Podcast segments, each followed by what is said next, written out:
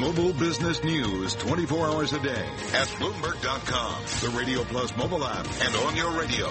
This is a Bloomberg Business Flash. From Bloomberg World headquarters, I'm Charlie Pellet. We begin with the latest from Barcelona. A van plowed into pedestrians on one of Barcelona's busiest streets at the height of the summer tourist season, causing multiple deaths and injuries. Local media reported the driver fled the scene, but police now say no one is at large in any bar in central Barcelona. There were reports initially that that's where a suspect had fled to. Barcelona, Barcelona police are now confirming that they have made one arrest in connection with the attack. Spanish media, including El Mundo, put the death toll at 13. The authorities say they are treating this incident as a terrorist attack. They have not given a specific number. They do say that 32 were injured. So again, one suspect under arrest, death toll reportedly at 13 in Barcelona. U.S. stocks worst level of the day right now. The Dow now down 201 points. That's a drop of nine tenths of 1%. S&P down 27, down 1.1%. NASDAQ tumbling 92, down 1.5%. Tenure up 630 seconds at yield 2.2 percent. Gold up 890 the ounce, up seven tenths of one percent. Crude oil also higher by seven tenths of one percent. I'm Charlie Pellet. That's a Bloomberg Business Flash. Charlie thank you, much, thank you very much indeed. It is Caroline Hyde sat here in London with none other than Cory Johnson over in San Francisco. This is Bloomberg.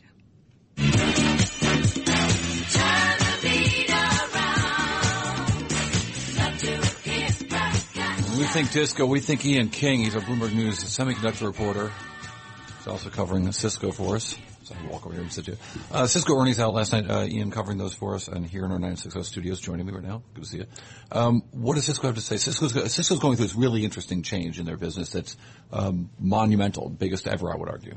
Right, and that's exactly what the CEO said, Chuck Robbins, when I spoke to him last night. He said, "Look, you know, th- this isn't like a transition that you've seen other companies do. We're moving from a, being a hardware company to being a software company. Nobody's ever done that, at least not at the scale that we're at. This isn't going to happen, you know, overnight. Um, and so really that's where we are. I mean, if you're an investor, are these guys IBM? Are they out of time, out of context? Are they losing losing what made them great? Or are they Microsoft, which is a company that people were writing off, thought they had lost their, their relevance and yet have somehow Mojo. reborn it, right? Their their hustle. We should say stick with the disco exactly, theme. Exactly, exactly. yeah.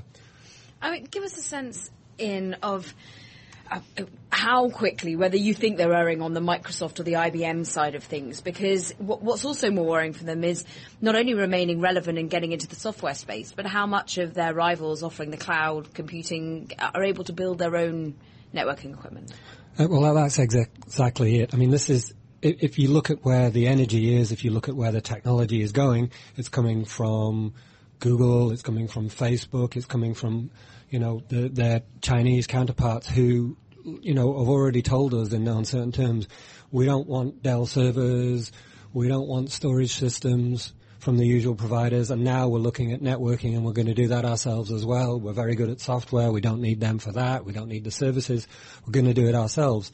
That is the negative for Cisco. It's like, how do you make yourselves relevant to these guys who think they're the cleverest guys in the room? Um, Cisco's answer to that is, well, actually, no, hold on a minute. These guys are relatively small right now. Yes, they're growing fast, but they're, they're not everything. Companies still need us. However, we have to get smarter, we have to get faster, we have to offer the software, the flexibility, and the kind of services that companies are looking at Facebook and saying, "Yeah, I need some of that too." And these are sort of software-defined networks and things like that, right? So it's, it's not just they're not out there offering database software to compete with Oracle or or or you know SQL Server yeah. or whatever, but they're but the the very nature of what they sell has changed, and that it's gone from the box to the the, right. the, the software itself. Right. I mean, uh, you're exactly right. This is this is one of the things about networking which nobody's interested in and nobody cares about, but they perhaps should be. Is you can look inside a computer and know what's going on.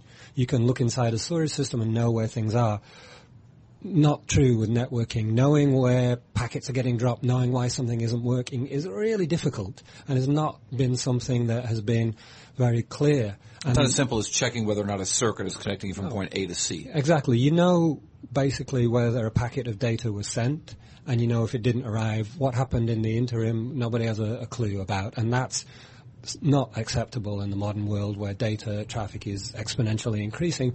Somebody needs to do something about that, and there are lots and lots of companies trying to do that, trying to add different pieces of the puzzle, trying to allow that customization, that knowledge to, to you know, have an input in how networks work and why they get faster. Cisco has been the home of, of everything, um, and it has to step up to the challenge. I'm looking at the EM function on Cisco, so looking at where we expecting earnings to go, and they've had what one, two, six quarters of negative revenue growth. We're expecting it to fall in the shrinkage. first quarter. We can go with shrinkage. Shrinkage. Shrinkage. We've seen we've seen shrinkage to six, and we're expecting seven quarters. But then they are starting to like claw back. Analysts are expecting it to be in the positive one to two percent. We're going to be flat from here on out to 2020, basically, when it comes to revenues of about 12 billion. But what does Chuck Robbins really say? Say about where what's going to be the driver and whether he can boost revenue because it's been years since we've seen significant growth. Exactly. I mean, you, you nailed it there. Um, I asked him this. I said, you know, he, they keep talking about deferred revenue, all of these software Well, there's, a, there's an important accounting change too, right? When, when, yeah. when you sell a box and you owe some services on it. Yeah. Most of the revenues of the day you sell the box, except for exactly. some of the revenues with you services. get a check in the mail. Right? But with software, it, it changes to yeah. sort of a straight line, long term length of the contract exactly. of revenue. And, and that's so that's where Chuck goes. He says, "Oh, you know, we've now got five billion dollars in deferred revenue. This is a fantastic sign of progress." And I said, "Okay, Chuck, but when does that deferred revenue become real revenue? And and when does that you know turn this ship around and get things back into the growth mode?" And he said not going to happen quickly. Would it be wrong to quote James Baldwin and say, "What happens to a dream deferred? does, does, it explode in the stock price?" Well, I mean, you know, his other response is the biggest problem we have is switching and routing. Their two biggest businesses both declined nine percent in the quarter they just reported. That's obviously fairly horrific. And he said, what we've got to do is get innovation back into these core products of ours, get people excited about them, and then that will make the overall transition. And historically, Cisco has done that through acquisitions. Exactly. And, that, and it hasn't really benefited this. I mean, one could argue it hasn't benefited the stock price. You could also say if they didn't do those acquisitions, the stock would have, yeah. it would have, they would have become 3Com or something, exactly. or Juniper or something. But but they have spent vast billions and billions and billions of dollars, whether it's through stock yeah. or cash or both, in acquisitions to keep their technology up to, up to And they can still do that. They can still do that because they've got seventy billion dollars in cash sitting there. That so the argument is for those that support them. Look, if anybody gets to the point where they're a challenge to Cisco, Cisco is going to just buy them, take them out. Ian King, Thanks for walking on the hall of fame. Thank you. Appreciate it. Uh, Ian King, who covers semiconductors and uh, enterprise hardware for us here uh, at Bloomberg News. You were listening to Bloomberg Markets on Bloomberg Radio. Cory Johnson here in our 960 studios. And, uh, of course, uh, Caroline Hyde in London. This is Bloomberg.